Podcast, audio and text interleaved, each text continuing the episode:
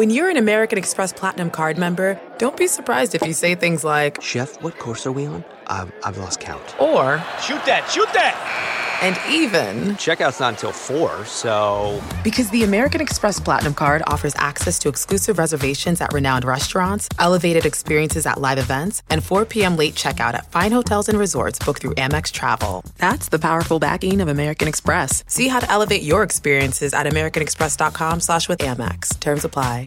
You can live out your MasterChef dreams when you find a professional on Angie to tackle your dream kitchen remodel. Connect with skilled professionals to get all your home projects done well. Inside to outside, repairs to renovations.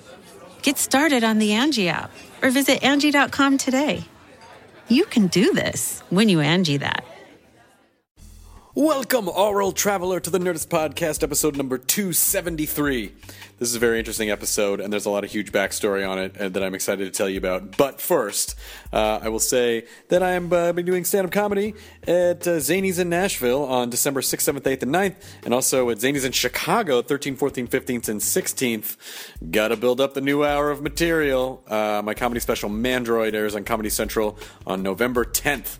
So watch that and then come out and see me. Is that a lot to ask? I apologize if it is, but I'm still going to ask. And also, Amazon.com is a sponsor for this episode of the Nerdist Podcast. If you go to this podcast page, click on the Amazon banner, and then you just shop as you normally would, you will support the Nerdist Podcast. Thank you for doing so. If you do, if you don't, I'm not going to judge you. This episode of the Nerdist Podcast was an almost tragedy turned smiley face, and here's what happened. We had an incredible live podcast at the Best Buy Theater during New York Comic Con. There were probably like 1,100 people there or something. It was incredible. Joel Hodgson was there, Guillermo del Toro, Travis Beacham, who wrote Pacific Rim, which Guillermo is directing, and Matt and Jonah. So many wonderful things happened during the podcast, very special things. And we finish the show, and we're all just sort of high-fiving each other. Yay, we're so good at this. Hey, let's pat each other on the back some more. And then Matt goes to grab the computer where he has been recording the show, and we start listening to it. And then Matt goes, wait, why the fuck did it stop recording after 8 minutes? And I look, show's gone. No show. Gone. None. Not recorded. The computer stopped recording after 8 minutes for some reason. So in feeling rage inside, but trying not to seem outwardly rageful, I went to the promoter and I was like, the show didn't record and we lost it. You know the whole podcast thing? Not a podcast now. So we asked the guys backstage, who I guess were the audio guys or the stagehands. I'm not exactly sure whose job was what, but it was the worst, most infuriating attitude you could have had about it. The one guy was like, yeah, it stopped after 8 minutes, but I didn't know who to tell. I was like, Someone? Get all those people back in here. Get Guillermo back here. We have to do this again. You know, I mean, it was really such a not my problem kind of a thing. And I get that, you know, not everyone, it really doesn't have to be everyone's problem. Although I guess it should have been, because I think that might have been his job. But it was just like, come on, dude, you know, tell one person, anybody, that something has happened. And then, and don't just fucking, you know, like, throw up your shoulders and go, well, I don't give a shit, you know. It was an expensive show to put on, and it's not like they were working for free, so I had a tough time with that response. I mean, I didn't, at that point, it's like, I couldn't even get mad. I just was like, well, you didn't tell anyone. I mean, what... There's literally just no point in getting mad. But I am glad that I did not have fireball hands like my dark elf wizard character from Skyrim, because I probably would have lit that motherfucker up and then felt bad about it afterwards. Then I would have resurrected him and made him a dead thrall, and then he would have had to follow me everywhere and fight battles for me. That would have been the way to go. So I was heartbroken. I really, really had. It was just one of those episodes that I really was excited, super, super excited to share. And then I got an idea, because we all have technology in our pockets. So I tweeted out the next day, if anyone bootlegged this show, by all means, let me know, and we will use it because we really need it. And lo and behold, at Jim DeFalco, JIMDEFALCO, like 5 minutes later, goes, I recorded it. And so he sent me the file. It was recorded off of his iPhone. And listen, I'll be honest, the sound quality isn't amazing, but it is listenable. Like you can hear it. It is good enough to put out. So I would like to thank Jim DeFalco for bootlegging the show, and give him a high five on the tweets if you want to. This was recorded off his phone. He got the entire fucking show, and I am so thankful that he did. I don't know why he bootlegged a show that was supposed to be a podcast, but I don't give a shit why. The fact is he did it, and I owe him a lot. Otherwise, this would have been lost forever. So thank you to social media, and thank you to Jim DeFalco, and thank you to bootlegging. God damn it. I'm maybe one of the first artists to say thank you to bootlegging. So that's it. That was my long tale. I apologize, but I felt like you deserve some context in the full story and some appreciation for the guy who helped make this podcast possible. And also thanks to Travis and Guillermo and Joel and Matt and Joan and everyone else who came to the show. All right, here we go. It is the Nerdist Podcast number 273 with Guillermo del Toro, Travis Beacham, and Joel Hodgson, live from New York Comic Con. Now entering Nerdist.com.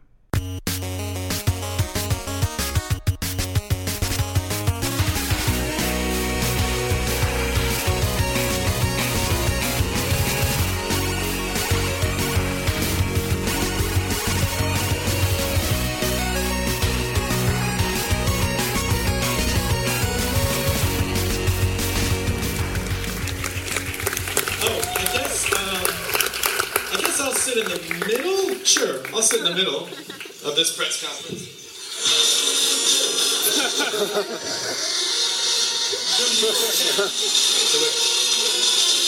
No, okay, I'll go. What is happening?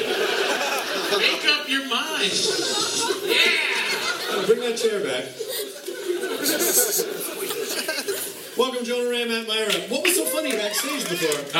So Sam, we were talking to Sam back there, is one of the promoters, and he was saying, "What do you guys do, like a nerd comedy, like Abbott and Costello?" And then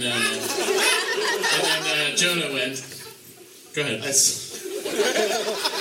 yeah, we do a nerd Abbott and Costello. Who's on first? Third base station. And to recreate the moment. Thanks, guys. Hilarious. It was good. It's really, you had to be, like, there. Yeah. Right there. You had to be right there. You had to be there. Yeah, just right there. Yeah. Jonah's very excited, because what's across the street, Jonah? Oh, Guy Fieri's American Kitchen. Shit, yeah, bro.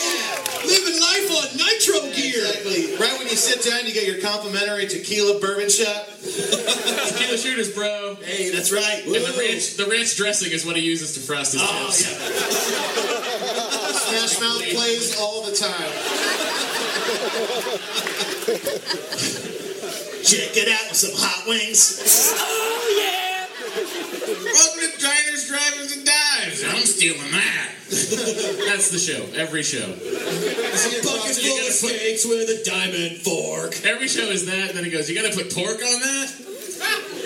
That's his thing. Every time. That's his catchphrase. You gotta put pork on that? Might as well be. Marcus Welby. Marcus Welby. American Kitchen. I bet they have just a whole menu that's just fried. You want the fried menu? It's fried. We painted fire on it. I'm Guy Fieri. Hey, is anybody? You want? You guys? It's about 10 minutes before you can get a table, so you want to frost your tips while you're waiting. just sit over there. Have a good time.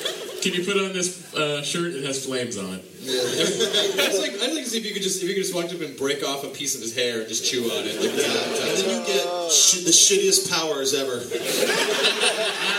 Just shitty powers. Can you fly? No, I could just sleep. That's a power? Yeah, it's going to be every power. Yeah. I'm also good at skanking them.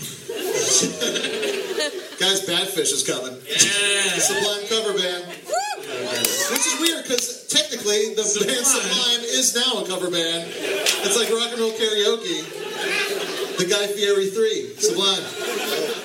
Is Guy Fieri performing in that band? It looks like it. He should, right? Yeah. They just look like triplets, Guy Fieri triplets. They're fat, blonde hair, and playing horrible music. Hanging out with my friends. Yeah. Every band we don't like is Smash Mouth. That's true, right? I was on the lower. That's totally Smash Mouth. I was on the Lower East Side, and I saw. The most delightfully Jewish name I've ever seen of a business. I wrote it down. Yona Schnimmel's Knish Bakery. I thought it was going to be bagel, bagel, bagel, bagel. Well, that's a much more racist term. Is it? Is that racist? I have a voice now. Why is that racist? Guys, it's a religion, not a race.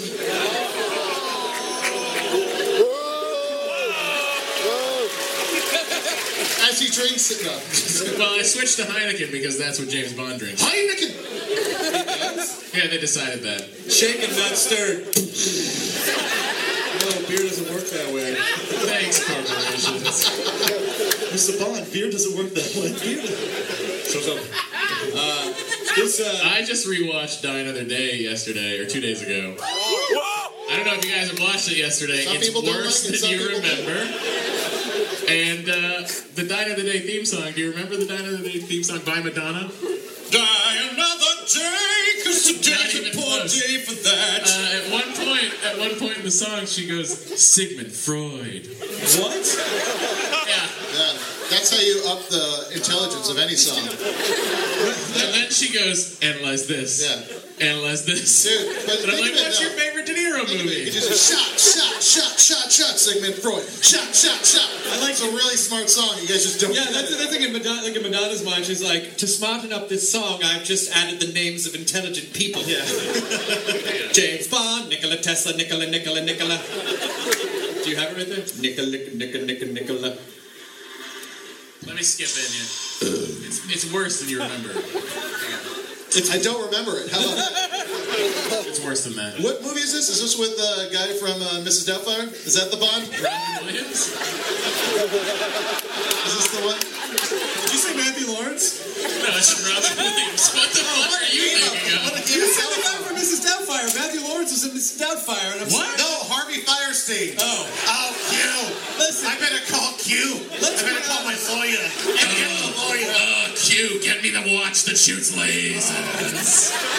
We really gotta do this thing. For Her Majesty's Secret Service. You know what? I don't feel like it. I think I'll just die another day. I tell you what. I'll talk about octopussy. I'd let him Blofeld me. Fuck you. I can think of a couple odd jobs. Why can't it be octoballs?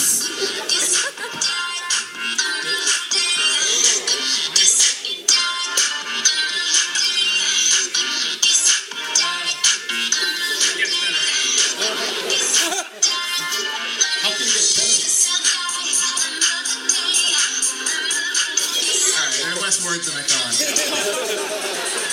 shit.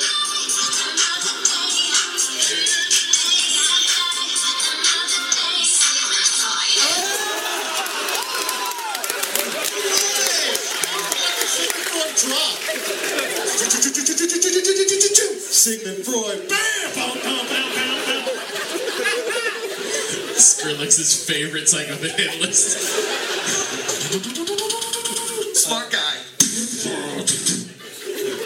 We lost from friends. He's smart. You know, we should have our first guest out right now. I love that. Yes. You want to do that? Should we hum him out with music? Which music should we hum to? I don't know. Maybe a certain kind of theme song. Do do do do in the not too distant future. Ladies and gentlemen, please welcome Joel Hodgson.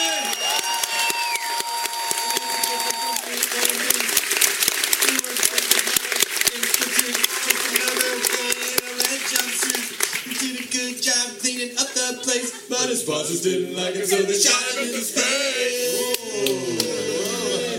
What's in the cheese? Welcome to the show, Joel Hodgson. He's not done, Chris. Sorry. Continue, Joel. More chord. Thank you. A little more chord. Thank you. More chord, please. Chord. Most people don't know that Johnny Carson reference.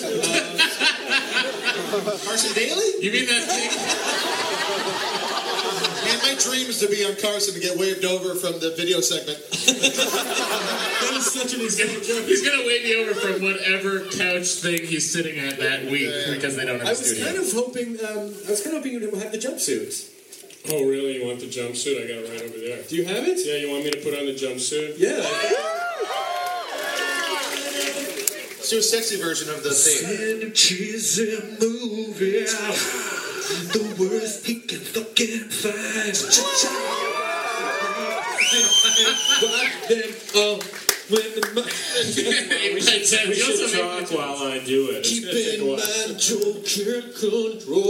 self moving, but I get on and singing for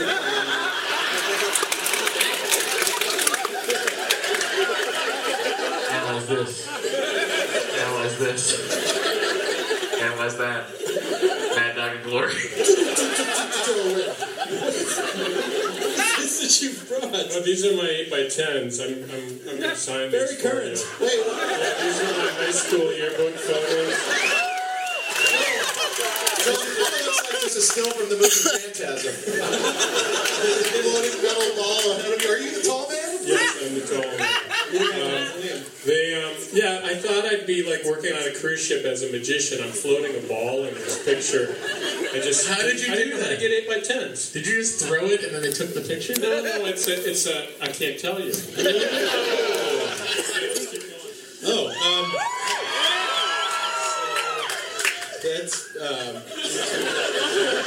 Chris, is this the part of the show where you get our comedy heroes to get naked in front of us? That's right. Wait a minute, you guys digging this shit? Oh, shit. Oh, his shirt says Austin Rocks on the back. Keep it weird, Joel. You want some of this? Yeah. Yes! He's turning you on, you weirdo! Oh, her. Okay. You never know if he'll fall asleep on stage. Give it up for Joel. Yeah, they can see ours. I can see his stuff. You can't see no because of your stuff. Joel likes a boxer brief. Yeah. Just let everyone know. Also enjoys a high sock. Is that a Tom Servo in your pocket? What? Yeah. Pictures. I'm going to say I never realized that the jumpsuit was so short. Yeah, was that always the case? Was it always that short? They're really jump shorts. Jump shants? They're really kind of jump shorts.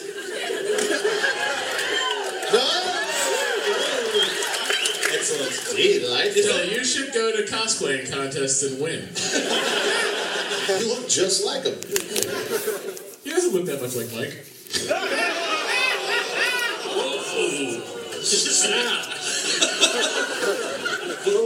I don't think mine's as loud as yours. Could you make Joel's louder? Yeah. Alright, I can't talk as fast as you either. What are you talking about? Why that wasn't even fast? I'm talking words now! I talk fast. No, when I listen to podcasts, you really talk fast. I do. You talk really fast, especially the intro part. Yeah, well, I like to... My idol is John Machida, the fastest talking man. Somebody said Micro Machines! Sorry, when you try to talk fast, you talk weird and slow. I don't talk about that. Talk fast? Okay, here we go! Yeah. It's like the Bionic Man. This is me talking really fast. I am talking faster than your ears can cross. And now you can't stop. By the way, there's a new... we saw a song on iTunes. It's a top song on iTunes. We can click listen. Yeah, yeah. We were also on acid, so that explains how we were able to sing the song. Purchase. We looked at all these smells. Feel it, Chris. So, look out, Christmas shoes. There's a new heavy-handed sheriff in town, and it's called Beer for Jesus.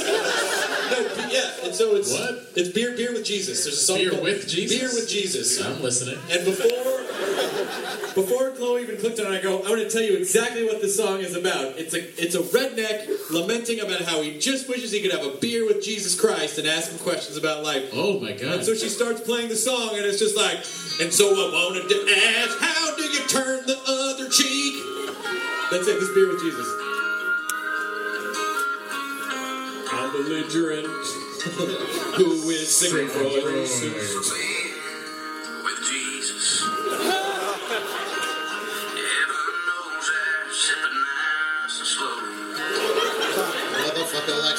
I should have a big place, it ain't too crowded. He's spitting on our Lord. So we went down to St. Peter's Bar. I just love like the idea that he's swimmer's like, body. He's giving it a lot of thought, like he might fuck Jesus later. Gonna find a bar that's not too crowded. Yeah. And I'll drop the roofie in when it goes to the bathroom. He's don't like a crowded bar, you know? He likes a bar, though. He likes to sit on one side of a table. Drinking with Jesus and you were, like, really distracted by the TV. It's like right beyond him, too. You're thinking of doing the Sermon on the Mount? Okay. All right. Yeah. Oh, you doing this? Jesus' glass just has the blood smear on it. I don't get it. Yeah, let's get Crucif fucked up tonight. Post time, late night. Jesus, I'm gonna drink this. It's your blood. It's just wine, you guys. It's not really. Shit, hold on, give me your phone. I'm gonna text Mary Magdalene.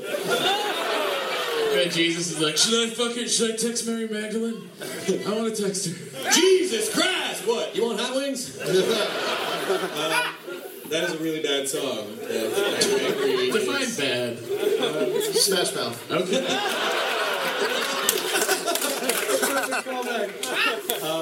I'm excited you're here, Joel. I want to bring out our next guest as well, so we have the full panel rocking. We have actually two guests. The full panel rocking the night away with you guys at the after party at Guy Fieri's American Kitchen. Full panel rock. Tequila shooters on Guy. Yeah. Check out the Nerdist sliders. Jesus Christ, drinks free. This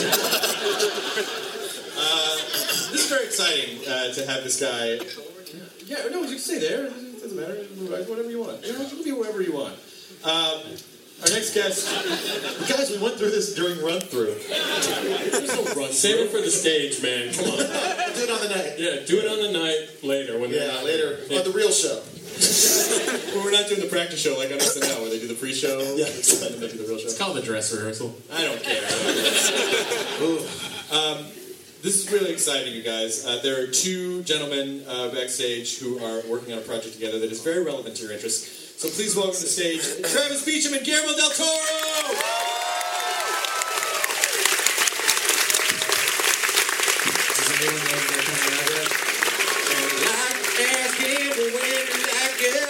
Bill! Hey!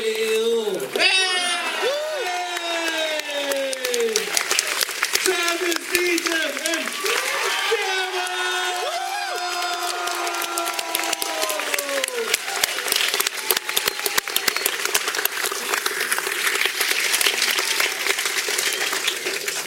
This is very exciting. It's kind of weird out here, you guys. This is gonna be like our second best podcast ever. Yeah! After Tom Hanks. Right. Pretty great one. Welcome, you guys. It's nice to see you. It's good to be here. They were just saying backstage that you don't, like, really calmly. I don't think they really cue, so it might be a good idea if you go. And then we heard the cheering, and they're like, go, get up. So Travis wrote a movie called Pacific Rim, which Joel del Toro is directing. And I kind of want to give people a little bit of context over there. I just moderated the Legendary Comics panel, and... How'd you get that gig? I almost said the same thing. How'd you get that that game. I own you! That's the laughter money causes.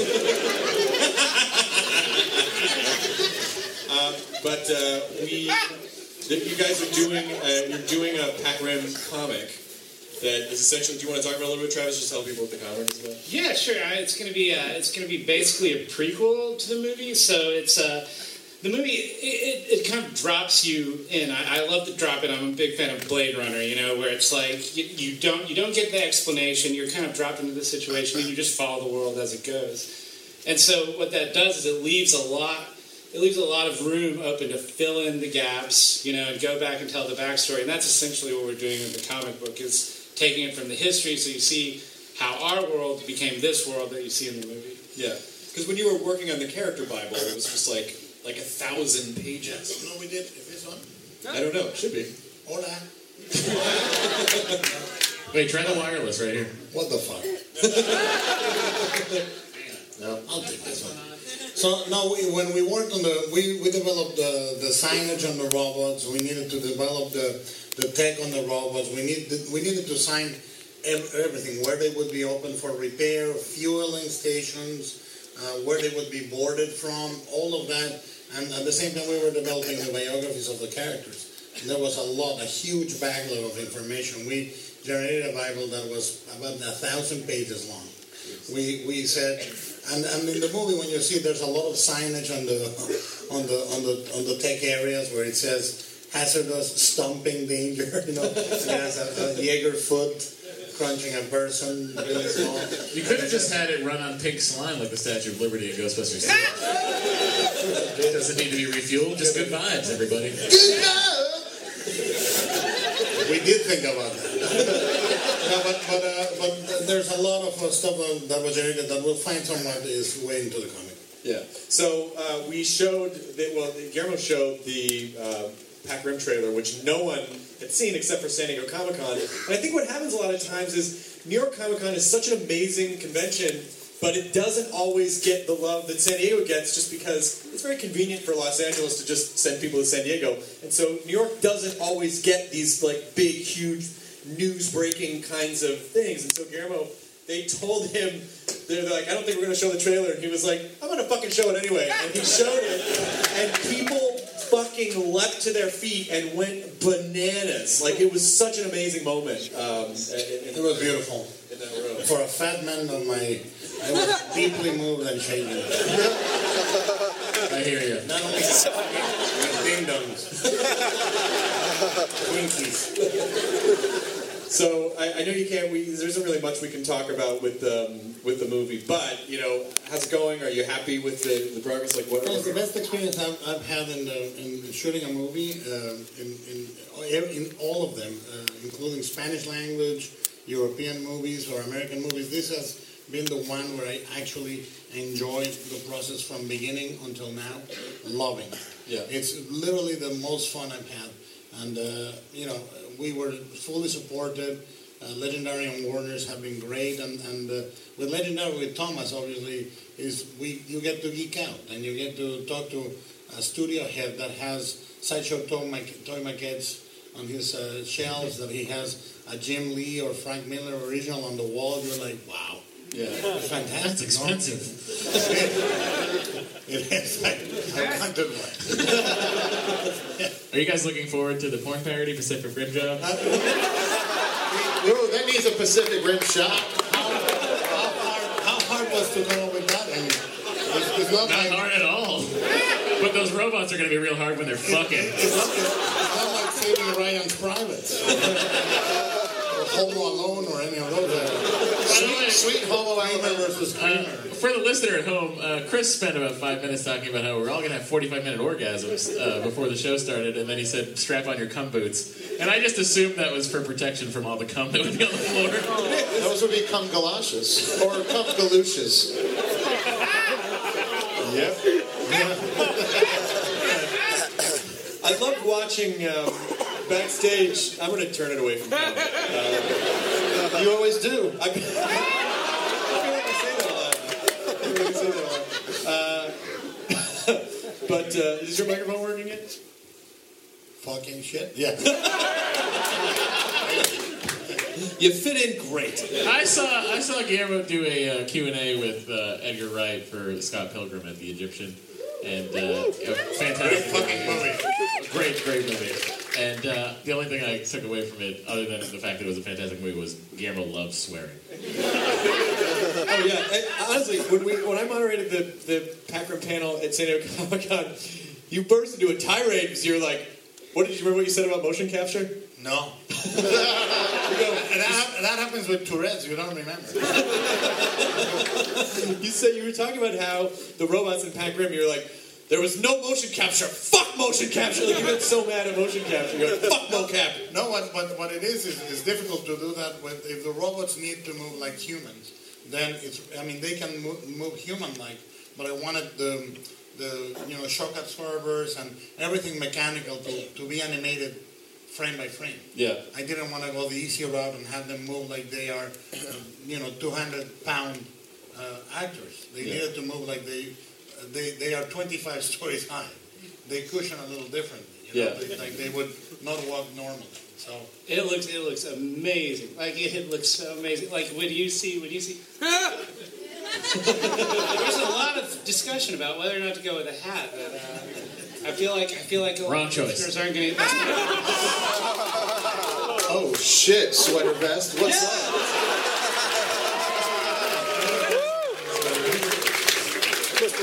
But yeah, it looks amazing. The lack of motion capture really comes across because you really get the sense of the scale of these things. And the same with the monsters. The monsters are humanoid, but they are the proportions are not like me. They are proportional. You said something. I had the absolute pleasure of going to the Masters of Horror dinner. It was just John Landis and like a million amazing. Joe Dante, John Carpenter, Robert Rodriguez, and I don't know how you guys got on that topic, but you started talking about how farting in public, and you're like, I don't fart, I will not. I don't ever. But that's the tragedy of being my size. You're in an elevator, somebody farts, they look at me.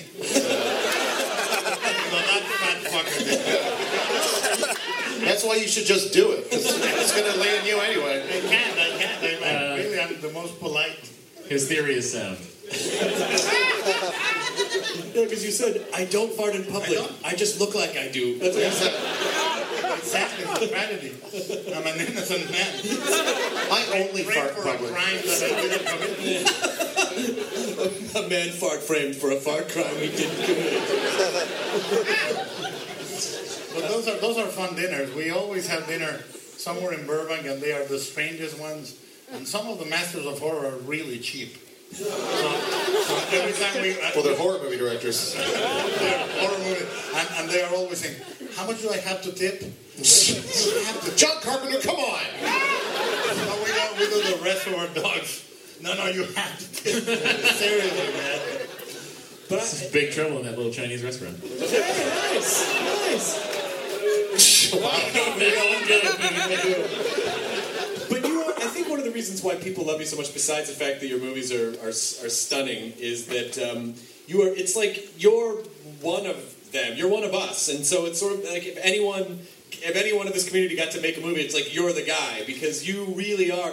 Like Guillermo and Joel geeked out on each other the second it was like I'm a big fan. They're like, but I know, right back at you. Like, and you guys geeked out about each other's work for a while. That was the craziest makeout session I've ever seen in my life. I still don't know which one of them farted. Only National Geographic.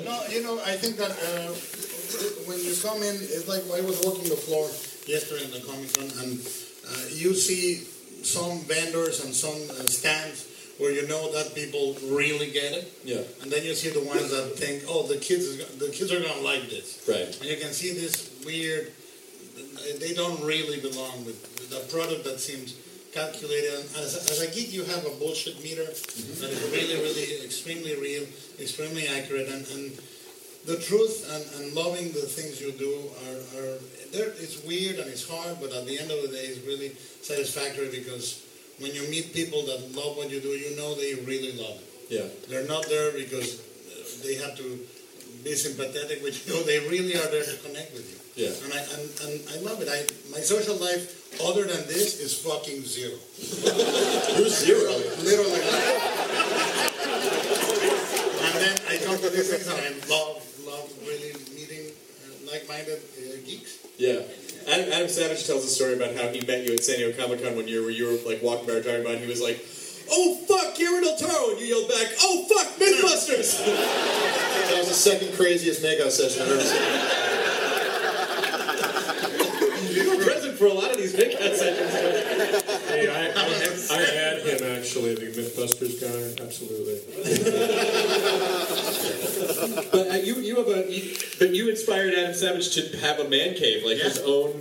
He came to visit Bleak House, which is the house I bought to gain independence from having anyone tell me what the fuck went on the walls or not. You know, I've been under the dominion of my mother for so many years, and then I marry, and my wife says, "You can't put that in the kitchen." I said, "I buy my house." I'm 43, I'm buying my house. And I bought this house, and I built the secret passages. I built a room. The audience collectively just went, "Oh." It is fucking amazing. You would pay to see this. It's really good. And I have a room where it rains all day. Or outside it's raining 24/7. With a surround system with thunder. If anyone tried to burgle it, I feel like they would open the door and see Samael like snarling at them. Right now they open the door and there's a life-size sculpture by Thomas Kubler of H.P. Lovecraft reading a book, looking straight at the person coming. If they open the door, you should get some locks. You turn the corner, and at the end of the corner is Hans the Midget from Freaks with a razor blade. Oh wait, that's my fucking alarm system. Dude, that's like Brian Brown's apartment in FX, where he's got the creature and the... I have a 10-foot-tall, hyper-real Frankenstein head by Mike Hill, staring right at you when you come in. Oh, shit. I mean, a burglar going in either has to have a strong stomach or really be hungry to steal that shit. I'm here to steal the rain. You can't steal the rain, brother. It belongs to us all, right? No, I'm taking it. You can't steal the sky. I'm stealing the feeling. What? That's a mushroom conversation. But I discovered today in the panel that you're also a huge fan of Sid and Marty Krofft. Like, I started naming off all these, like Sick and Sea Monsters. And when we were exposed to everything from Puff and Stuff to Lidsville when I was there. Yeah, with Hoodoo. How was, because you grew up in Guadalajara, is that right? Yeah. So what culturally influenced you? Like, what of our stuff did? First of all, you're bilingual in a way that, like, I can't imagine directing in another language. Like, would you always speak English, or how did it? I started learning English with in Mexico we subtitle the movies, so I would watch the Universal Monster movies every Sunday and read the subtitles and listen, and then I started buying Famous Monsters of Finland and Mad Magazine, and I literally got a dictionary from my father's library, and I started translating like that, and I'm self-taught, and so it took many years, and I never lost the accent, but I really love writing in English. When we write the string novels, I love writing screenplays is super hard, but literature, writing fiction is fantastic, and it's the monsters that did it. It was either Alfred E. Newman or Basil Gold was covered in the English. Okay, I'm going to give you $50 and you say all that, and then at the end say, "Thanks, Rosetta Stone." Where would I be without Rosetta Stone? Snip, snip, money! I want to learn Japanese, though. Oh, yeah. I can say, "Chotomate." Oh, that's it. I just know... And I can sing the Totoro song. Aruko, aruko, watashi wa ninki, aruko wa nitsuki, don iko o. It's the song in the opening. What the fuck? I don't know what they say. They don't have melodies in Japanese. I do, but I can't. I if I sang, it would be with a mariachi, and I need a couple of tequilas. Bring those, can you bring those over there? The mariachi, not the tequila. We'll just head over to Guy Fieri's place. Frosted Chips Night! I heard that in the panel, you loudly exclaimed something that is one of my favorite things I've heard at Comic-Con so far, was a guy who was talking about Sid and Marty Krofft, and he mentioned Sleestaks, and you go, I fucking love Sleestaks! Yeah. You know, the suits were great because the eyes had so much depth. Yeah. Those acrylic eyes. Yeah. They haunted me all my life. I don't wear it, but I have this nastiest Sleestack belt buckle. Oh my god! With the big eyes. Where did you get that? Can I do a commercial? It's a little store in Bourbon called Hyena. It's a gallery. Oh yeah. A great. They had it in bronze and silver. I wisely chose bronze. Oh my god, that's awesome! Yeah, I actually met Sid and Marty Krofft, and I asked him about the Sleestack costume, and he said he had one, but it smells really bad. Those creatures would smell really bad. No, it's from the guy who wore the costume. They hired some homeless guy to play the Sleestack. No, in fact, this is true. When we do creature suits in the movies, at the end of the day, the performer loses, and it sounds great in the EPK. He lost 5 pounds of sweat every day, yeah, but when you need to rinse the area where the ball sack lands, they rinse it with vodka. Oh, really? Seriously, vodka or high octane alcohol, and I don't want that job. You know, you can hire people to do that. You're a high. Yeah, but then we go to lunch on Sunday and they tell me you motherfucker. That's traditionally the screenwriter's job, by the way.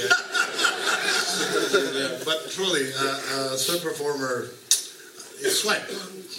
Doesn't get fresh. So with a movie like Hellboy, is, you know, so many scenes, or especially Hellboy 2, where there's like sort of up the creature quotient.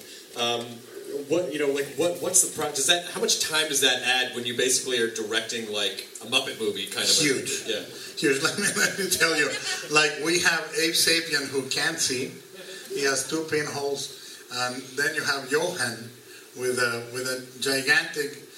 Mysterio head with full of smoke and zerbos, and he can't see except for another.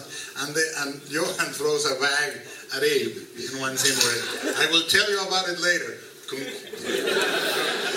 Take 20. Go by. And it's like that. It's like when you're working with normal situations, you go from here to here, you sit down. But when you're working with a creature, it's like, you grab them by the shoulder, you have to map it out like you would be if they couldn't see. Yeah. They need to count the steps. They need to know where the chair is without making it look like they don't know.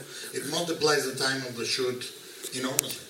And what was it that sort of, what was it, things like Sid and Marty Krofft, like what inspired you to because so many of your films have that, there's one special element like that I think it has become sort of synonymous with your... I think the movie that changed my life in that respect was Planet of the Apes.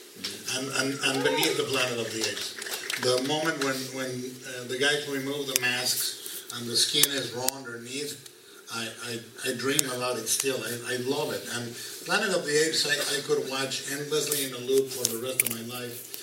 I love Roddy McDowall. You know, and that Planet of the Apes. Sorry, I thought you meant the Marky Mark one. Because I was like on board until then. But it's really, John Chambers, I think, remains one of the really top makeup artists that ever lived. And he's not recognized as much as he should be. Yeah. And I think Argo will be interesting to see because of that. How do you, because you're such a fan of stuff, because you're such a fan of comics, I know, and video games, and film, how do you find time, like, because you have to create so much, so when do you get to be a consumer? When do you get to, like, take things in? Do you still have to make time for that? Yeah, no, thankfully my daughters love the stuff. So we play video games together, we watch some weird old movies together. Right now they love black and white anything on the house. They adore it, and we watch, like we religiously watch Adventure Time. Which I think is truly a masterpiece. I say it without any hint of just geekdom, is the freedom, the way they associate things, the innocence of, and at the same time, the sort of gleeful perversity is just amazing. I mean, I have my Finn figures at the office. Oh wow! But we do that, and then just want to throw a concept at you. I've actually an Adventure Time movie. All right. Anyway, play with it, whatever you want there. But I also love the thing that I don't do as much as I used to is I have my painting model station. I love to paint models. I don't have time for that much more, but I have my one Phantom of the Paradise pending. Phantom of the Paradise. That's the only movie. I own a 35mm print of that movie. Gee, really? Yeah, and I have two of the Phantom masks, replicas. I have the action figures that came out from Medicom. Do you have Brian De Palma's crane as well? No, but I've had dinner with Paul Williams a couple of times. Oh, that's awesome. Just to geek out and say. Swan. He's like, I don't care as long as you pay for the meal. I love that movie with all my heart. It's a great movie. It's an incredibly romantic movie. Is there any part of you that sort of, where you're like, someday I'm gonna be a big director, just so I can meet all the people that I've? Yeah. It's literally I love working and meeting the people I admire, and contrary to what I mean, I've been disappointed very few times. Most of the time, I meet somebody, and we hit it off really, and we become friends. Who was the most disappointing, Sean? But it happens. But amazing, like John Landis is a great friend. Mm-hmm. I really adore him. Joe Dante, Carpenter, Cronenberg is truly a great guy. Yeah. He's constantly giving me some life advice. Like when Pans was going to Cannes, I stopped in Toronto, and he said, be prepared, fantasy is never going to win that festival, so don't get your hopes up. It was wise. It was wise for him to say that. He's a great guy. Yeah. Kronos was a great movie, by the way, and I was kind of looking at obviously in other movies, I'm sure you all know Guillermo, but Mimic or Blade Two, but there was a movie that I hadn't seen that I saw on your IMDb page that I wanted to ask you about because I loved the description of it so much. Oh, by the way, I'm going to give you a piece of news nobody knows, and they'll probably kill me for it, but Criterion is doing Devil's Backbone. Oh, really? Oh. Which is my favorite movie ever made. That's your favorite movie? That's awesome. Yeah. Well, because the one that I saw was called Geometria. Oh, yeah. And 1987, 9 minutes long, here's a description. A boy is tired of failing geometry, so he summons a demon. Been there, done that. It's true. It's in the Kronos Blu-ray DVD. Yeah. Oh, okay. I included it. It's a movie I did for $2,000. And I did all the makeup effects. I did some of the lighting. I built the sets. My mother is the main character, and is the mother of the kid. Wait, does she play the demon? No. The demon is played by a friend. The brother of a friend is a boy with a wig, and all the voices in the short is me, because it was shot in fake Italian. I'm in fake Italian with subtitles, so I make the voice of my mother, the kid, the demon. Geometria now in faux Italian. When you find, because your early work, your hands, you're in it, like you're doing most of the stuff and you're crafting it. You're sort of like you're creating kind of a moving sculpture, I think. Mm-hmm. So when you can make a movie like Pac Rim and you're given, a massive budget. Do you feel oddly like that's limiting in a way? Because I sometimes think the less money you have, the less resources, it kind of can force you to be more creative. So is it unnerving a little bit when you have all of the resources in the world? Well, first of all, your duty as director, no matter what you're doing, if you're doing a $2,000 movie or a $100 million movie, you need to make sure that your ambitions are far bigger than the budget. Yeah. You need to try and make it look twice as big. So no matter what the budget, I'm always counting the number of cars, of extras, counting the days, trying to do double shifts, whatever it needs to be. So no, and in the case of Pac Rim, knock on wood, so far so fantastic, because we got away with some really, really crazy shit. Really seriously crazy shit. So, I think it's been the best experience also because I really can't say this enough. Thomas Tull and John Jashney are real fans. Yeah. So I could go to Thomas, and it's the first time I would be arguing with a studio head saying, no, keep that. Don't lose it. Find something else. It was really great to do that, and we have a couple of really deranged set pieces in that.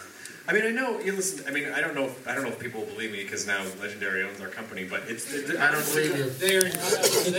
I mean, honestly, like Thomas will literally say, like, you know, you gotta make your own vision, and you have, like, he's such a, you sit with him and you run out of the room and you're just like, I'm gonna punch the moon, because he's like, think as big as you could possibly think, and then go bigger and do whatever you want to do, and we just want to support that. It's fucking crazy. Why did you punch the moon? Why would you beat up the moon, man? One of the first conversations I had with Thomas, and, you know, you're used to some pretty pedestrian conversations, going in and having meetings with execs and that sort of thing. And Thomas, like, I remember it was a development meeting about Pacific Rim. He said, now, been thinking about how this thing works. Is it anything like quantum entanglement? And I'm like, well, yeah. You wouldn't put that in the script because... No, I mean, like, he comes at it from, like, a really earnest place, and, you know, it's just been a very, very charming time. And look, on the beginning, I had two perfect experiences shooting. Devil's Backbone was one, because Pedro Almodovar produced it, and he was truly like a guardian angel. He was sure that we got what we needed, he was not interfering, he is a director, so he knew how to produce for a director, and it was an amazing experience. And the other one is Pacific Rim, because basically, if I needed Thomas or I needed help, I would call and they would be there. Other than that, they wouldn't be there. Yeah. And I was super happy to run the set with the same freedom I would run an independent movie. I would say, we're not doing those pages, we're doing this other, we're not doing this in the other room, let's change the dialogue, like, complete freedom. It was fantastic. So how, you know, with any movie, but Pac Rim in particular, you must have to, like, going in, your vision must be so crystal clear, because there is no room for, like, I don't know. That's why you should never, ever, ever make a movie you don't really want to do. I don't understand how anyone can do a movie by a decision of career, because I think shooting is a movie. A movie is like fucking. At some point, you cannot fake a boner. You're into it. Good night, everybody. When you leave tonight, remember that, guys. Like Leslie Nielsen said, I fake every one of my orgasms. Yeah. If you fake a boner, it's a phoner. you can fake an orgasm. You can be like, I'm done. Here comes the finish. You cannot fake a boner. I don't know it. It's impossible. No, you must have done that. Wow! I'm coming. Put on your cum glasses. What happens is when you're shimmels can fake. Let finish here, though. You get asked like 500 questions a day, and a lot of them. You can be quick about the decisions you make, but instinctively, and this happens, the more experience you get, the smoother it gets. The decisions are very accurate and well considered, even if you have to take them fast, like color. Everybody comes at you, and your job is to have all the answers and have all the right answers all the time. Like, literally, when you're directing, everybody's coming from right, left, all the time. My second language. Get your fucking heads out of the gutter.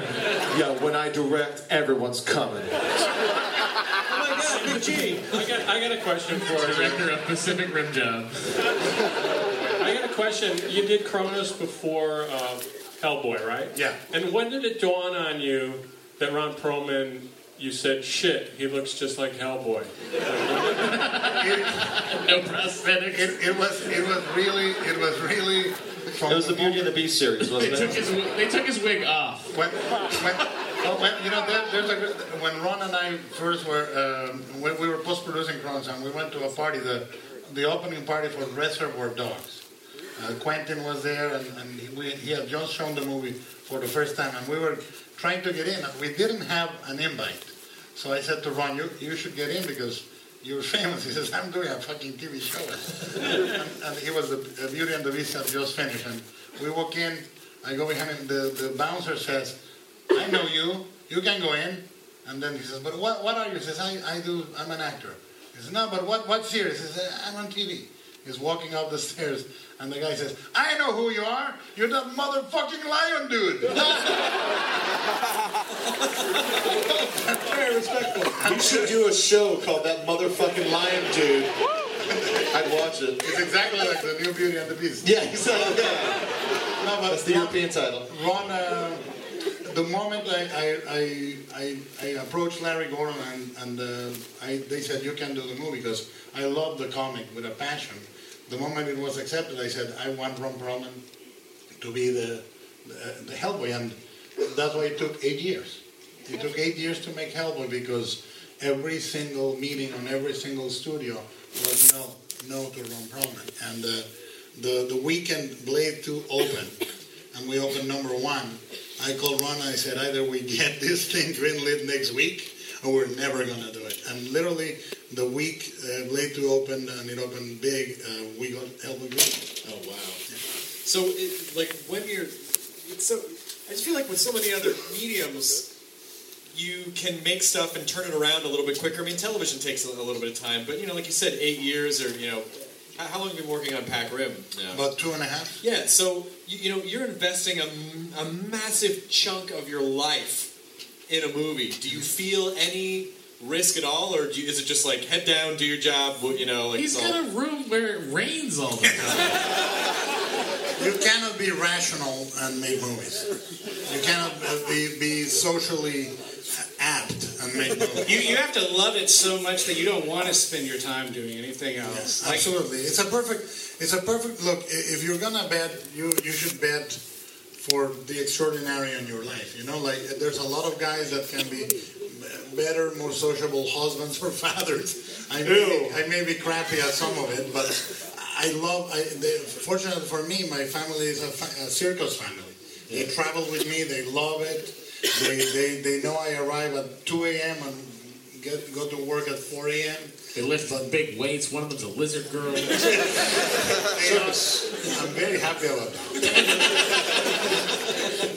I was just wondering. I feel bad for a director, if they work so long in a movie and it doesn't turn out quite the way they want it. Yeah, that was my biography recently. It happened what? Yeah, well, the Mountains of Madness, we've been trying for 13 years now. Oh, God. 13 years, and we came very close right before Pac Rim. And it collapsed when I was scouting in a helicopter, the glacier, when we got the phone call to come back to LA and have a meeting. We were opening the offices the week after. Oh, I hate when bad news comes in a helicopter. In the helicopter. In the glaciers. And I said to my wife, I'm going to pack my thick pants.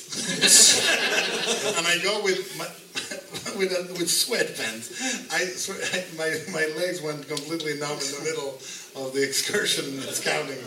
I regretted bringing and now to this day, my daughters and my wife say, pack your thick pants. You're going to But does that stuff? I mean, can you kind of roll with that stuff, or I was really, really, truly affected by the fallout of mountains.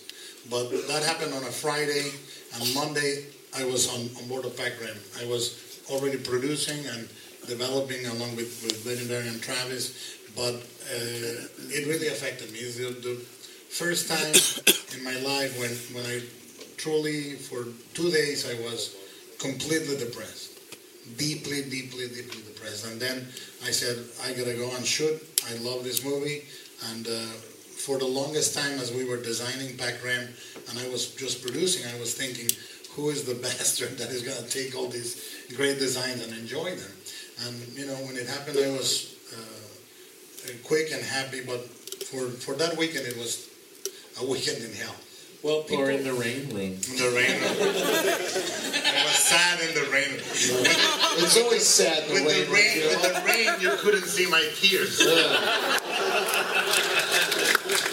rain is tears, bro. It's like he's just sitting in a room and he's like, something's wrong. And he just flips the switch and it starts raining out the window. Looking out the window, got some dogs in here. And he looks over and he goes, shut up, Lovecraft.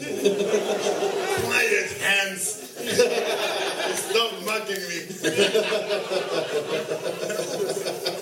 Well, I think just watching people in San Diego, watching people at New York Comic Con today, they are weird.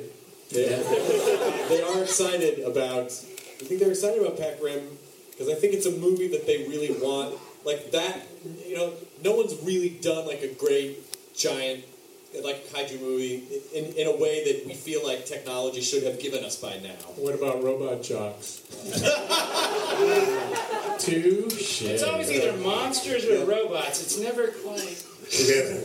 Yeah. I mean, you know, obviously, you know, there was maybe one sequence in the first Transformers, like, okay, that sequence is pretty cool. But then it's like, no, that's not what I needed. What sequence did you see that was pretty cool? It's the sequence where there's this chase scene down the freeway with John. Oh, yeah. That's not... And he does the... Like right I like when the Transformer pees oil. Why do the old ones have beards? It doesn't make any sense, Travis. Don't think about it. Because they didn't have a mechanic come along and make a goatee. Like, when does my car get old enough that it has a beard? Wait, so you're saying that there are no robot beards in that? Because is Starscream a beard? Bunch of beards. Only the kaiju have beards. Oh, Megatron, wouldn't it be wild to grate against some robot pussies? Oh, Megatron, what are we going to do with you? Oh, jazz. This is how I talk for some reason.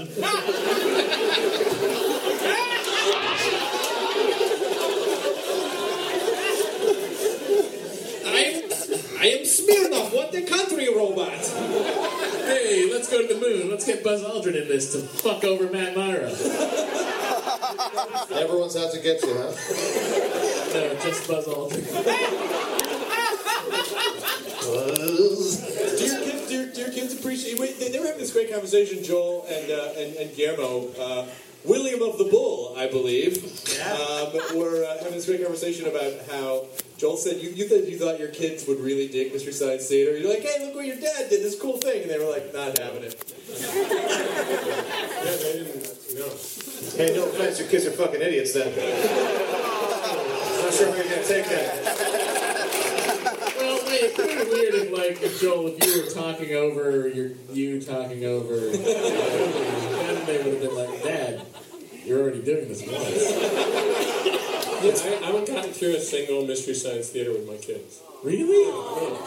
Fucking idiot kids. Joel, I have a pamphlet for you about adoption. What? Joel's theory is that kids just naturally aren't into what their parents do, and Guillermo's theory is that they don't understand the concept of B-movies in the way that we had when we were growing up.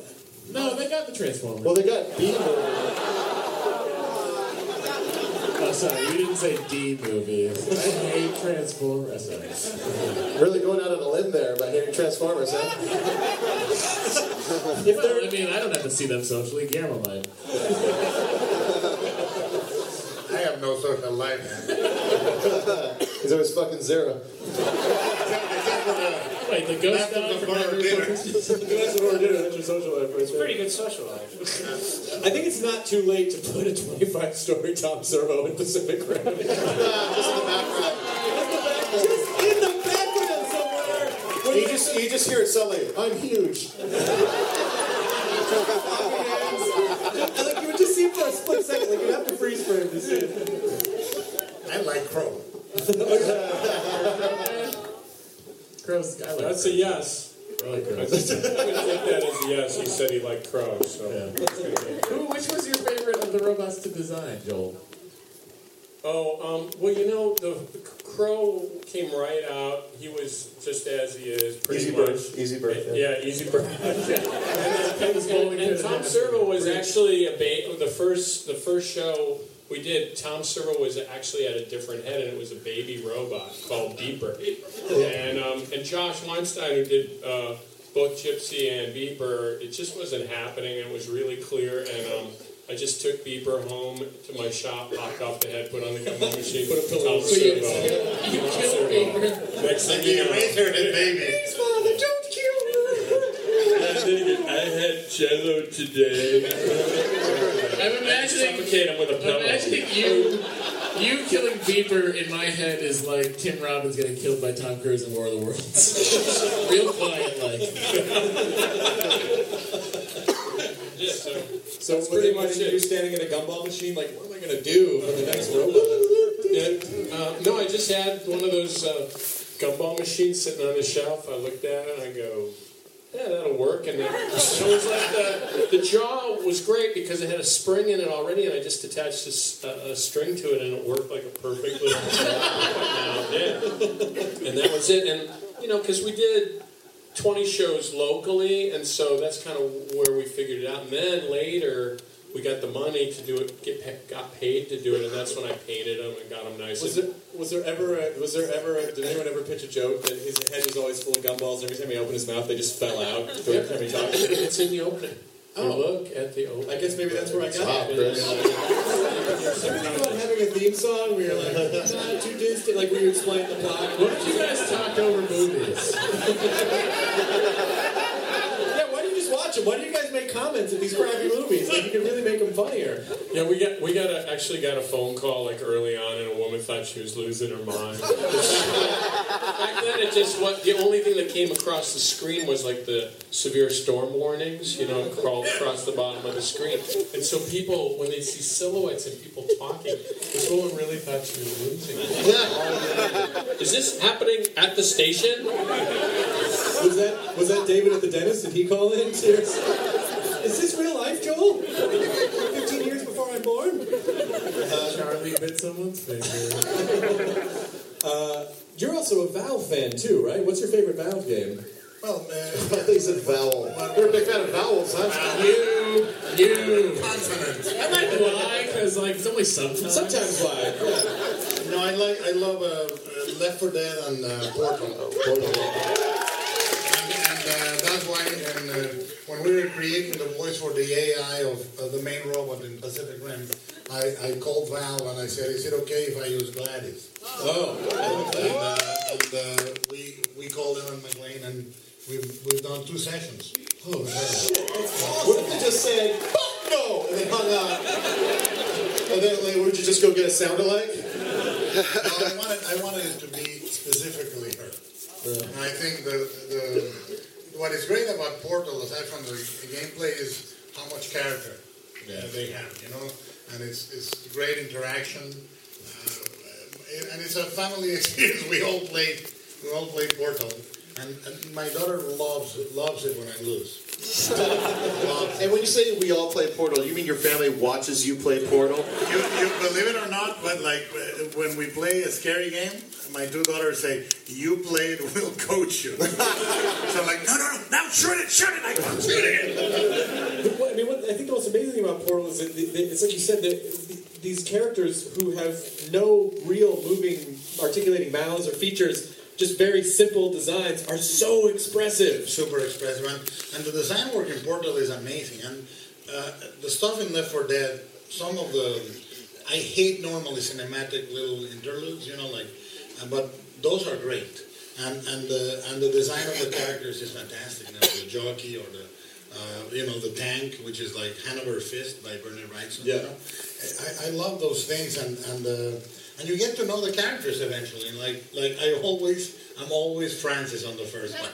I'm always like, I'm Francis. I don't give a fuck what anyone like. Inside of me, I'm Francis. And then the second one, I'm Coach. Are you going to start doing video games at any point? Yeah, and we've been developing.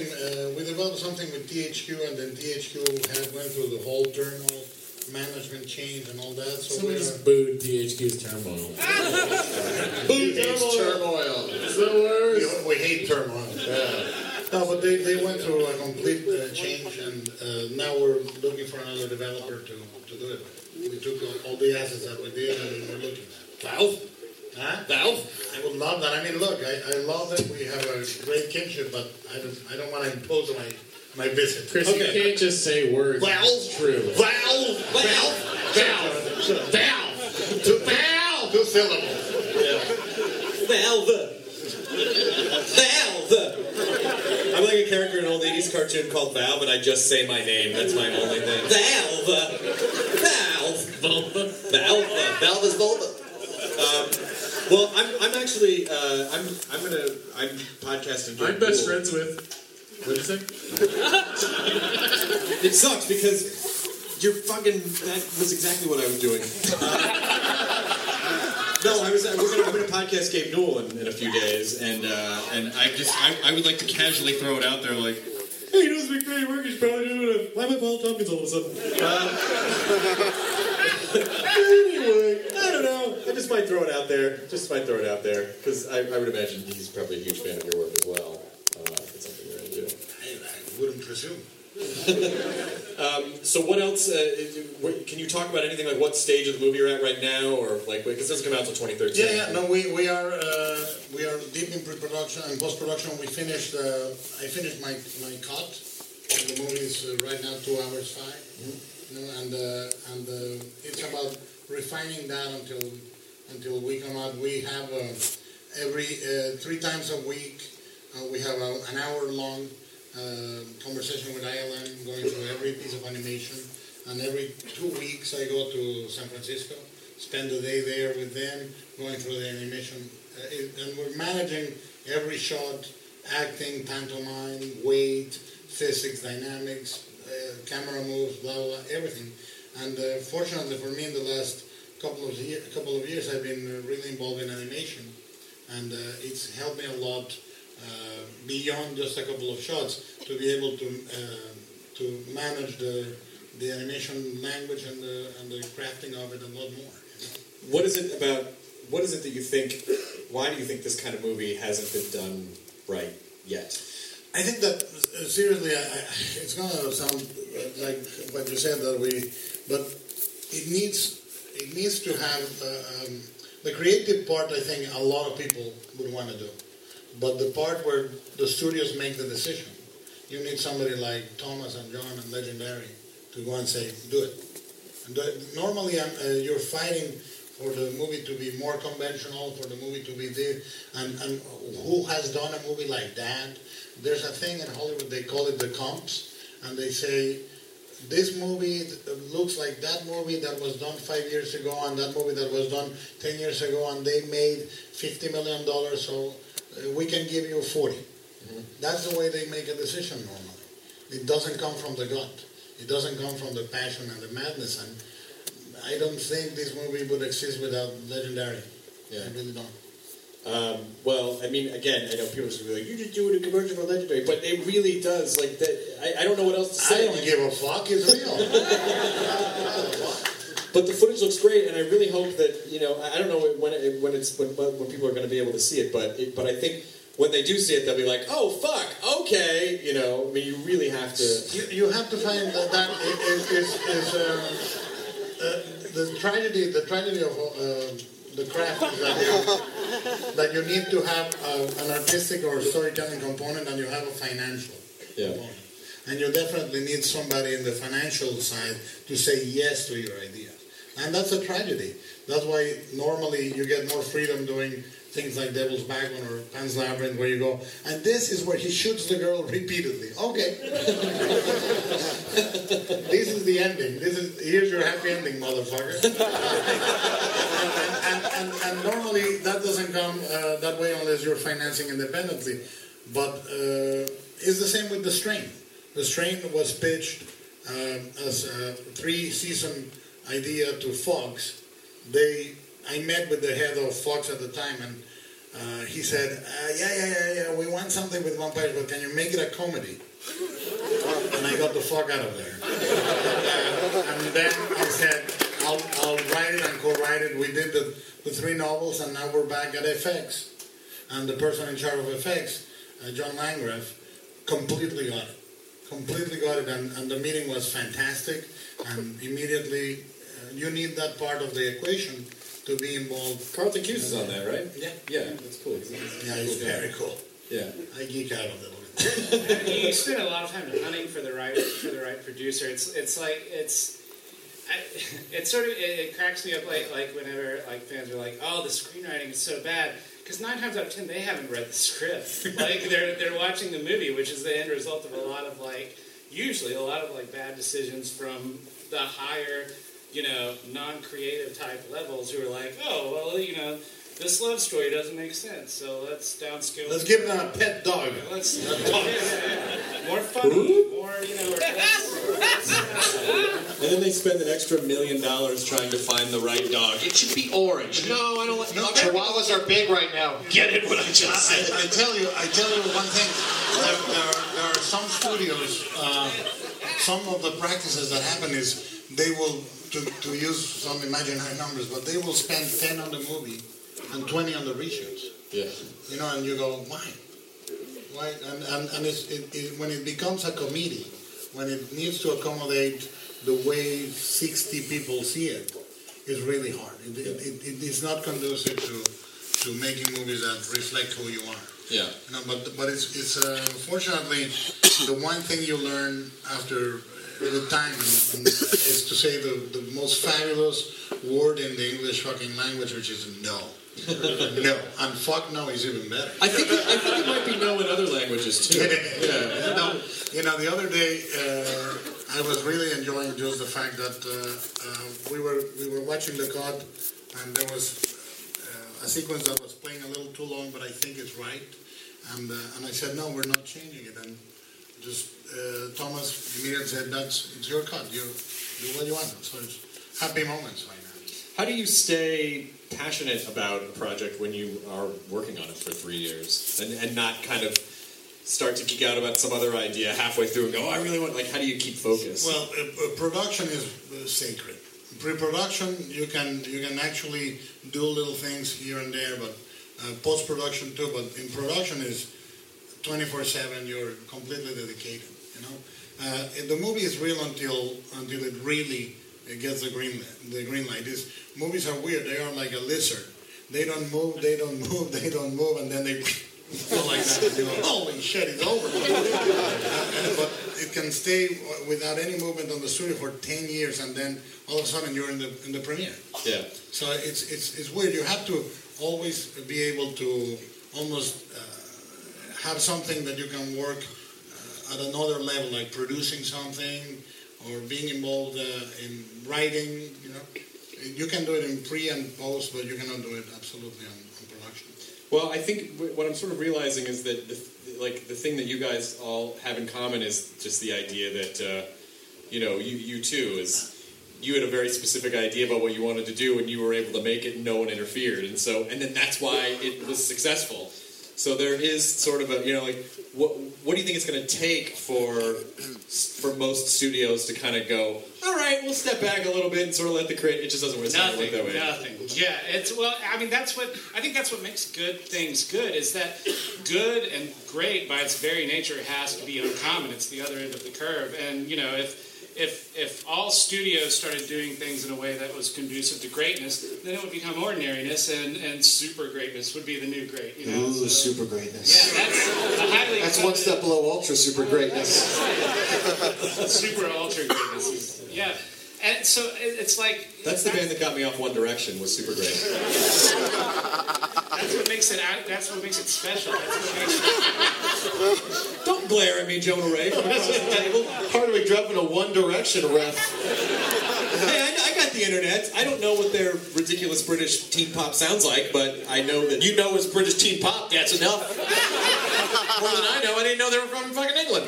Yeah, well, because I have a YouTube channel, and then when I'm kind of surfing around, like, what other channels are doing well? And you're like, 100 million views for a bunch of British kids jumping around a park. What the fuck? Just let's shoot it. Me and you and Jonah. Hello. Fun Direction. We want to open up... You've grown Fun Direction, but not the existence of One Direction. I think we have time for 5 comments. If you guys have a couple of question comments that you want to...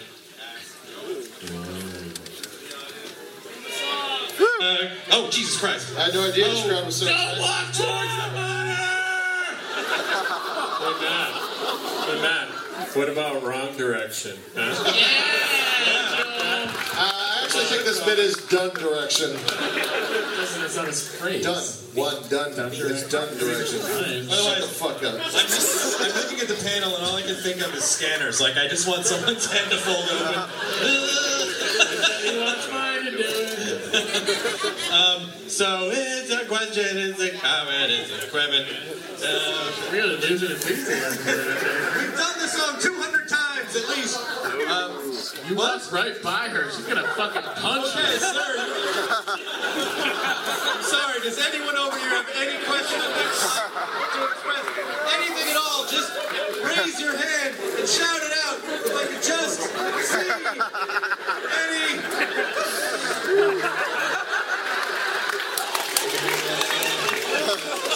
Just let it happen. Haven't you ever learned the casual mouth touch? It's the quickest way to creep someone out. Just like in the middle of a conversation, be like, yeah, so we're going over to the restaurant later. And then just put your hand in their mouth. Hey, lady, there's a microphone over there if you don't want to stand next to me. What? I'm so lucky I'm legal. I hope it's barely. Me too. Baby train, no! Please, let's make a website that's just like bears fucking in the wild and call it barely legal. That would be so goddamn funny. Alright? Because people like underage bears, right? Underage bears? So sexy bears, right? You know, Simba's 4, but in bear years, that's legal shop, bear pussy. In the gift shop, we sell those right to bear arms. Yes, yes! I hope your question is pun related. No, sorry. I have a comment and a question. That's a comment. Joel, my little sister's 10, and she watches MST3K every day, so some kids aren't fucking idiots. You're talking about his children. Those are his kids that sprang from his loins. Joel, I'm so sorry. It's okay, come forward. She pleases me, this one. And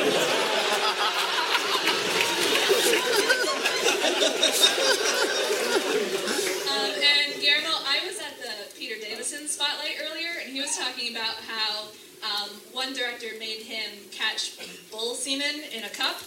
And so I was wondering if you're the director that likes to mess with their actors. And I try not to, but when it's needed, I do. With like bull semen or just general? Bull semen, no. But in Pacific Rim, yes. Bourbon semen, no. We did in Pacific Rim. There's. I can't say it. We did with Idris Elba. There's a scene where they are in the middle of a combat and they were in a real rig, huge, several stories high, that shook, and it was very uncomfortable, and I knew that they were really suffering, and Idris said, the next scene is with water and smoke and sparks and steam, so it's going to be really unpleasant, and he said, really, how much water? I said, very little, mostly in the foreground, the rest will be the stunt guys, and then we opened 9 valves of water, and he got soaked, and I knew he was locked into the set. He couldn't move. I said, sorry. Now act. Sorry. Did you feel like a question? Oh, God, your hand, your arm. Never mind. Stop touching. Thanks for your question and comment. Anyone else want to get molested by Chris? More hands went down. Suck on that business.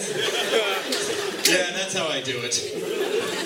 Oh, we must love it. It's a hey, what's going on? Hi. Hey.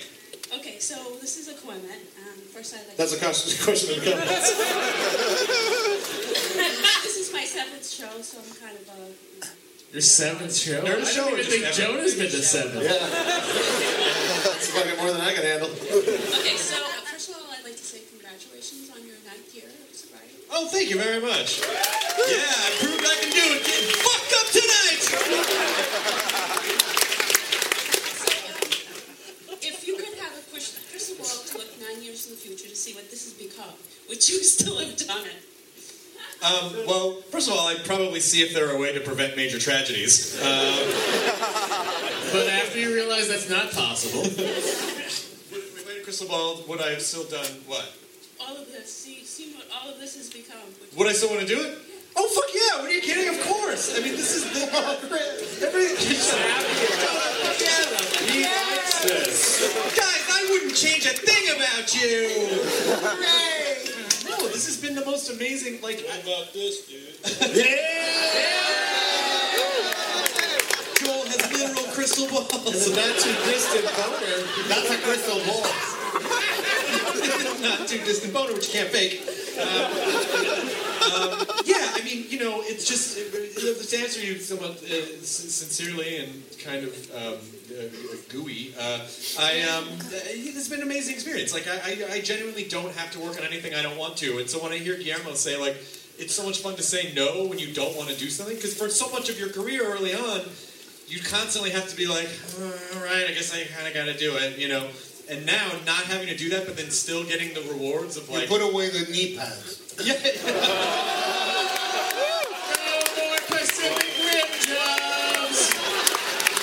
Referring to truck stop boy. You hang up early the knee pads. I'm having the knee pads, Bronze.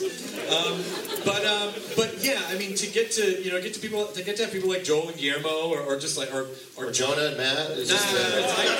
Travis. Don't forget Travis. I was. Who said that? I wore my special. Who said that? Hello. I was getting there, Travis. But your derby made you blend in with the duvetine of the... Did I say poutine? No. Anyway, yeah, it's been an amazing experience, and I wouldn't change anything. It, I mean, it'd be crazy to try to... Bravo! I'd change a couple things. Stock options.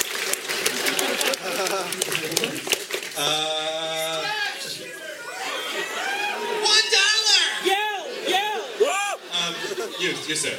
Yes. I nice Plumtree shirt, man. Scott Pilgrim for Comic Con. It's my costume. Yeah. All right. I actually met you yesterday. I remember. Yeah, and I really do remember. I met you at the escalator right outside the con. Yeah, and I felt like I was really sad at myself. I was like, oh, I forgot to ask for a picture, but that's either here nor there. No, that's here. And there. All right. I do have a comment.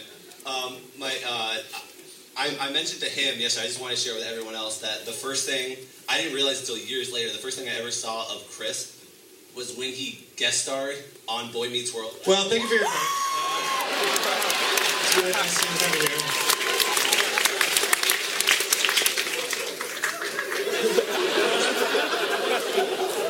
have you. What was Topanga like? Top heavy.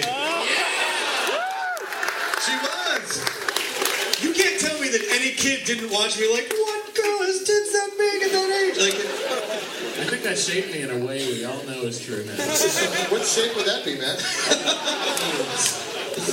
Yes. All right, and my question is, I'm a third-year film major, so it's right that time I'm looking for like internships. So I was just wondering. Wow. I know. Good luck with that. If right? I couldn't read your shirt, I would think you were dressed as Hulk Hogan post-sex day.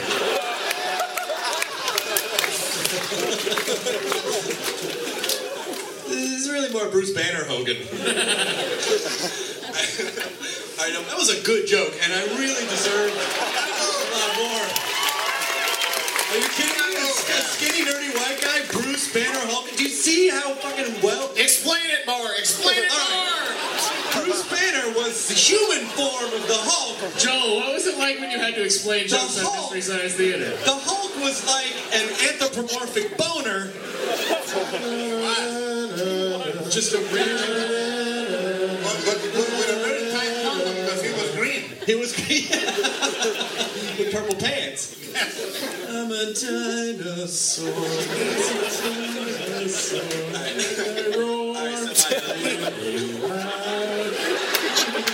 I'm a dinosaur, and sometimes I roar.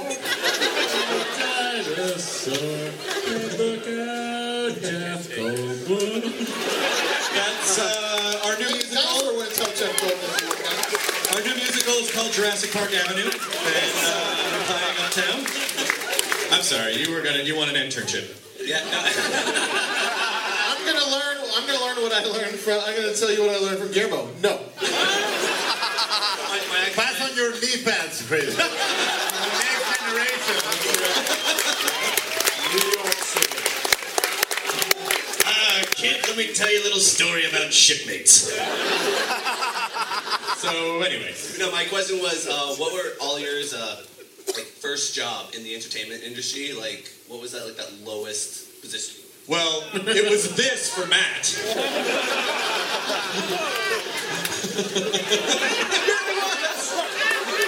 I think comedy and everything else was all right. That was a good show. That was Todd Glass and Jimmy Dore. Yeah, that was before the Nerdist. Yep, I've been doing podcasts long before you, buddy. Oh shit. Oh, shit. I'm sorry, I didn't mean that.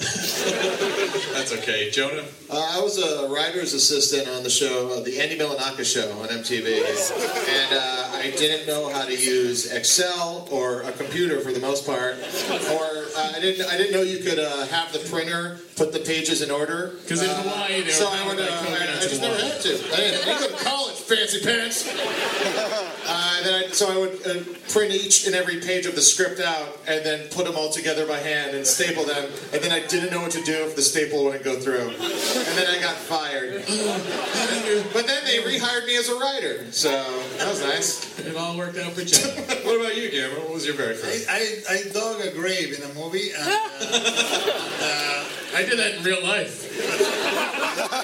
It was a real cemetery. It was a Mexican movie.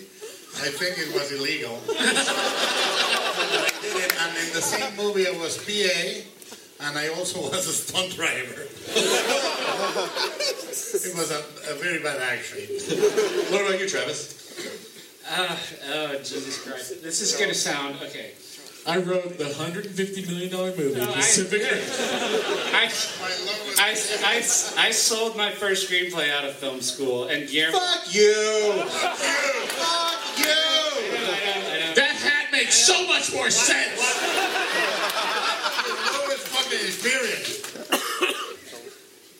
I can't complain. I know that sucks, but yeah, it's been. Anytime like I go back to the film school where I graduated, and they always ask me advice like, how do I break into the industry? How do I break into the industry? I'm like, I don't even fucking know how I broke into the industry. Just sell a script right before you leave. Make a hit song. You write something and then you sell it for money. I don't understand what you dummies want. How do I get rich? Get $1 billion. Have someone give me. Now I'm going hat shopping. See ya. That's a going to Justin Timberlake's store. There's nothing wrong with that, but do you ever feel like a weird? Do you ever feel like artist guilt or something? Like, yeah. Like, well, I think when it comes out of nowhere, like you have this looming unstated suspicion that it could just go away out of nowhere too. Like when you sell Chris Hardwick an iPod case in 2007. That takes me back, man. I work at Apple Store. Jeff Goldblum. That's the porn guy. He's a Pacific Rim job. But no, I feel like I had to have like a few jobs before I felt like, you know, like no, it wasn't a fluke, and I can do this, and I can keep doing it. So, cool. But yeah, at the beginning, it was like who's gonna take my pass away? Like, you know, and you're always looking over your shoulder. What about you, Joel? I just was a stand-up. I mean, I didn't really do anything in show business. That is the lowest of low. All right. What? You didn't pay enough to ask. I'm pretty sure that all these things cost exactly. Once you have more money, you can talk, you piece of shit. You have changed since 10 minutes ago. He's not changed at all. He's always been that guy. Oh, my voice sounds weird. It's so weird hearing you and not seeing you. I'm inside your head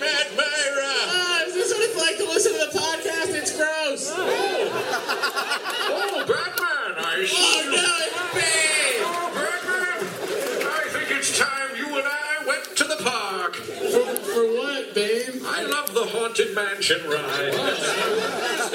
Is this room actually stretching? At first I thought we weren't going to get along, but now. I have a bad rap because I have a face thing. Hi, what's your equipment? Those seats aren't cheap enough. Move back.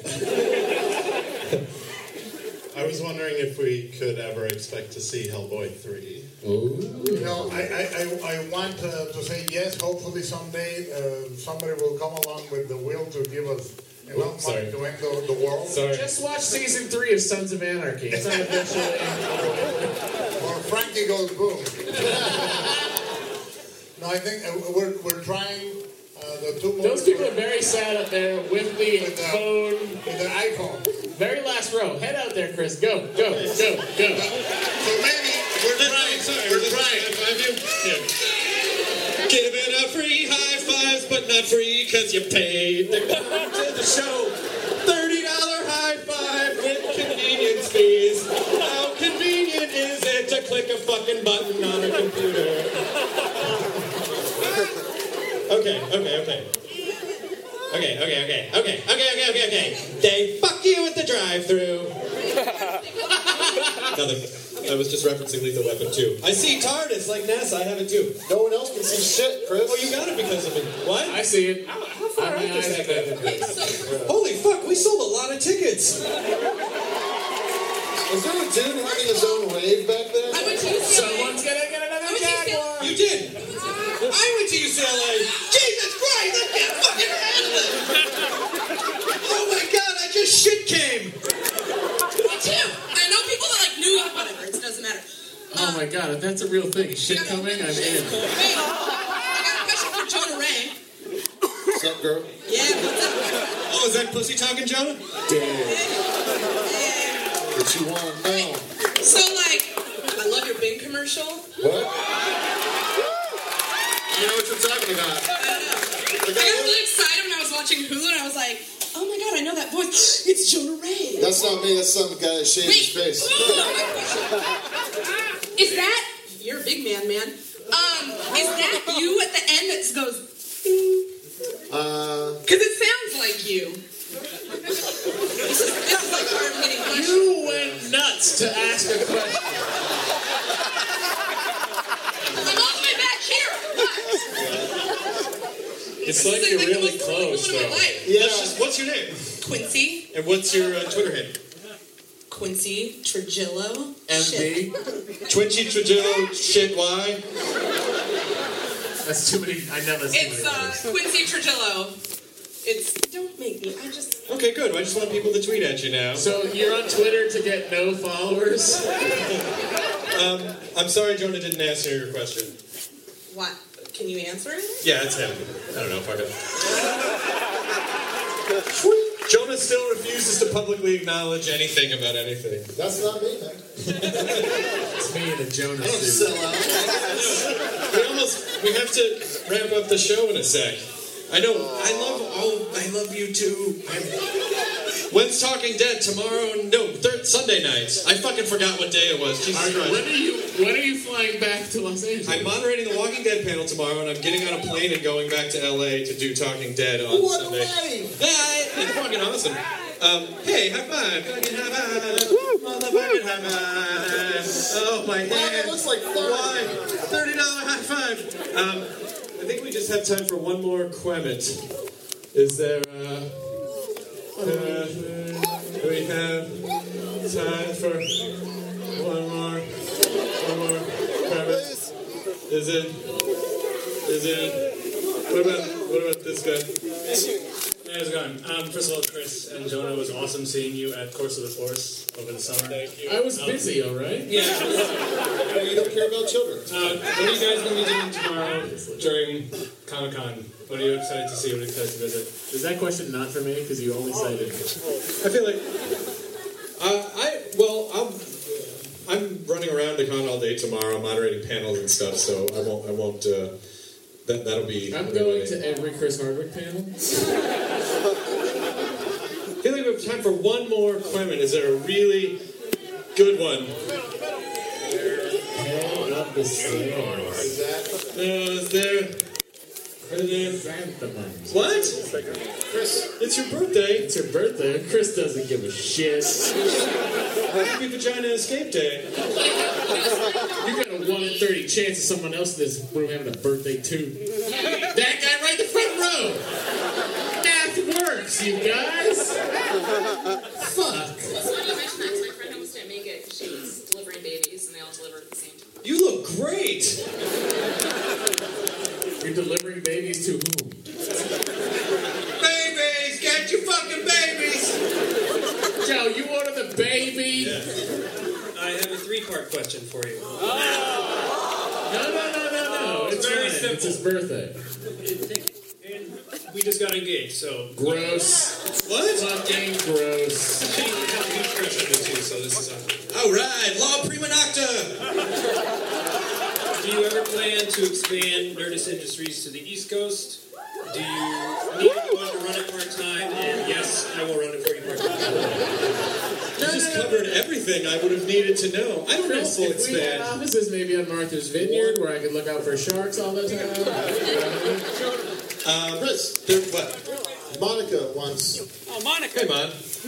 Hi. What? That's Monica Moon. That's Chris's assistant. That's Monica Moon, you guys. She cleans his jaguar. She cleans his jaguar. Where? I feel like that's something I would have said, but I didn't. Guys, I'm having a moment. It's a sensual moment. I don't know what's happening. Okay. She's got a vest. Chris doesn't. That's my story. Oh, I do. You're right. What's her name? Thanks, buddy. Hey, my name's Eric. Hey. Hey, Eric. I have equipment.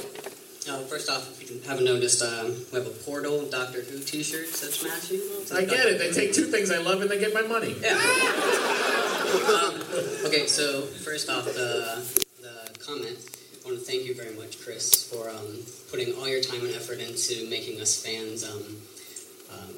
Just helping us out. And it's some of his time and effort?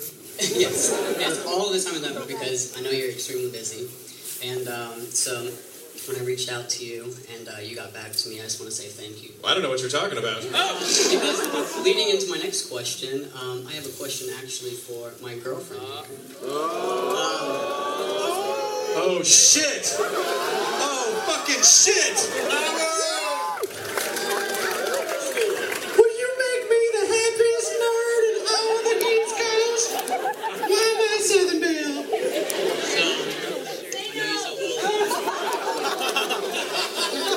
Proposal bomb! Spoiler alert! You get divorced. Much rather, instead of going to a beautiful park and underneath the stars, you would much rather come here and share this moment with these beautiful people. Beautiful fans here. So, I love you so much, and you make me the happiest person in the world, and you're the funniest, smartest girl I know. So, please, can we spend the rest of our lives together, and we're just some people in the center of Ohio, and we're here in New York, off of Broadway, and Chris is blessing here, so... I'm not sold yet. Keep going. The greatest thing that ever happened to me, so please, Lindsay, will you marry me? Yes! Oh! That would have been so bad if she didn't marry me, bro!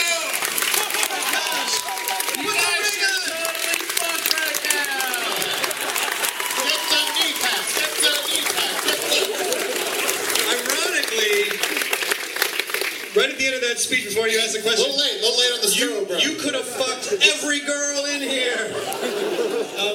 Except when you said we're off Broadway. That was a bit insulting.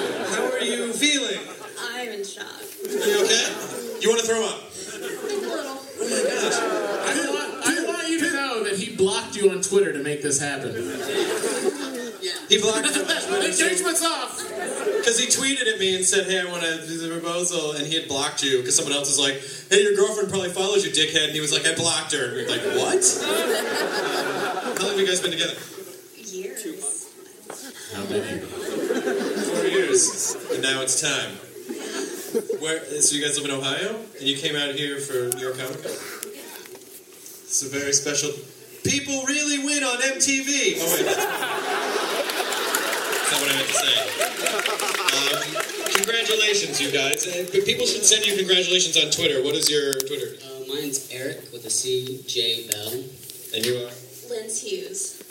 LINDSHUGHES. Fucking, I'm awesome. He says that after every one.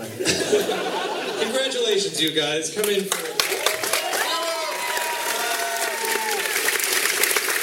Well, someone just got more recently engaged, motherfucker. Guess who's gonna run East Coast Nerds? Get out.